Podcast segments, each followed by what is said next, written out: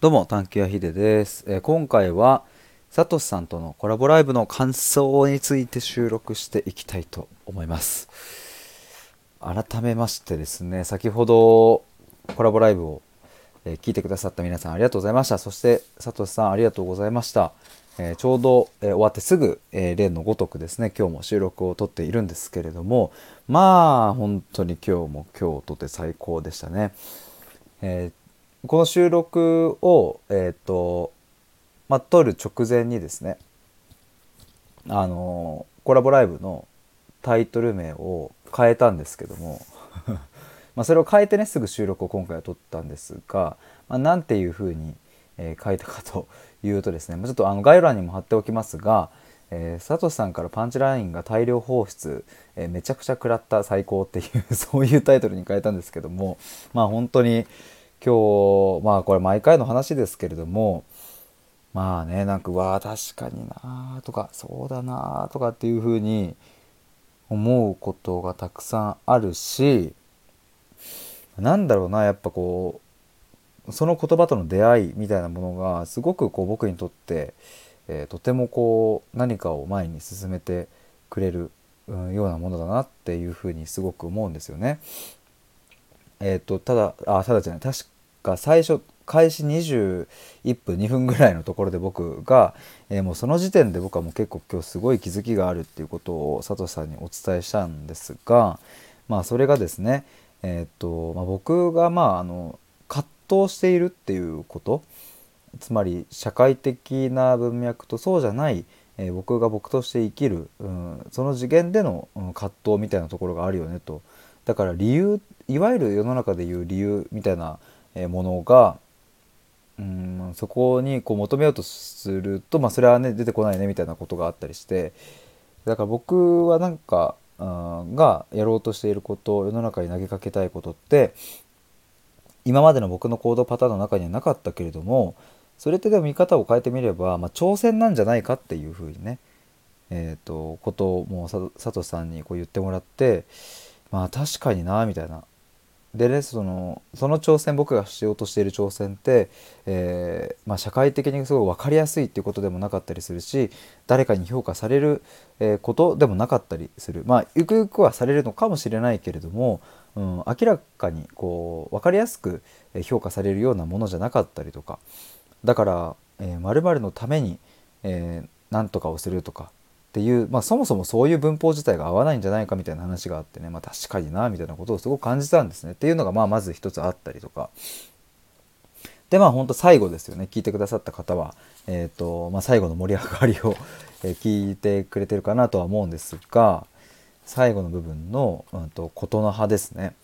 えーま、言葉は体の延長であるっていうことですね。これは本当にねなんかもう僕もうんそうかそうだよなっていう風になんかねこうグッと入るものがありました。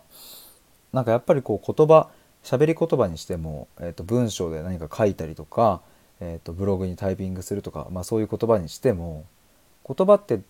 うんと、まあ、自分が生み出したものではあるんだけどもちょっと自分と切り離されたような感覚もあったり、えーするかなと思うんですね、まあ、道具的な感じですよね。だからまあそうだな。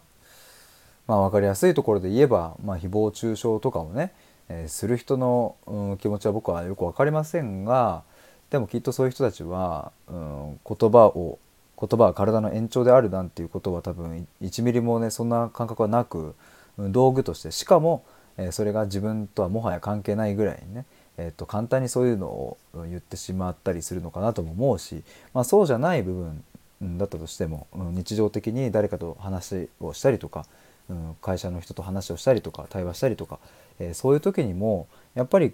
体の延長にあるんだっていうことを、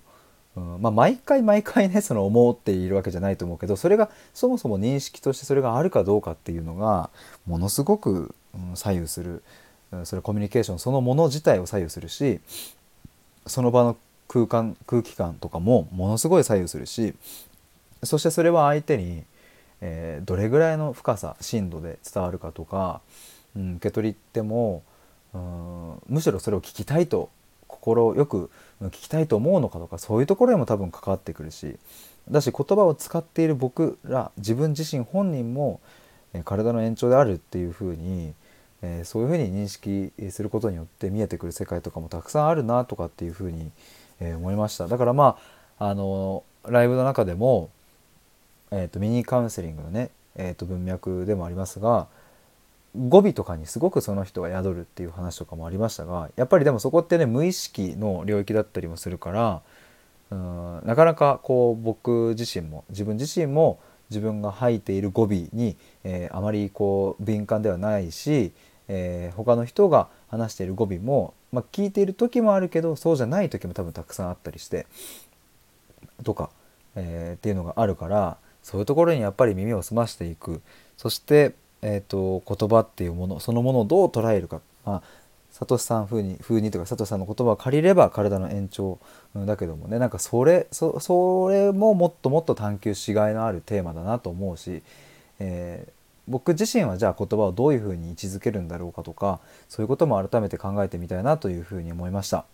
まあ、なんかあの他でも喋りたいことはありますが、まあ、今回はまあ感想ということだったので、えー、と僕はですねあのそうこんなようなことの話をたくさんしていただきまして、えー、たくさん食らいましてうわそっかなるほどなってなって、えー、今日も京都で大変満足で ございます。僕は本当に、え楽しく過ごさせていただきました、え毎度のことながら、え佐藤さんありがとうございます。聞いてくださった皆さんもありがとうございます。えーと、まだあの聞いてないという方いらっしゃれば概要欄にリンクを貼っておきますので、えー、ぜひぜひ聞いていただけると嬉しいです。ということで以上です。バイバイ。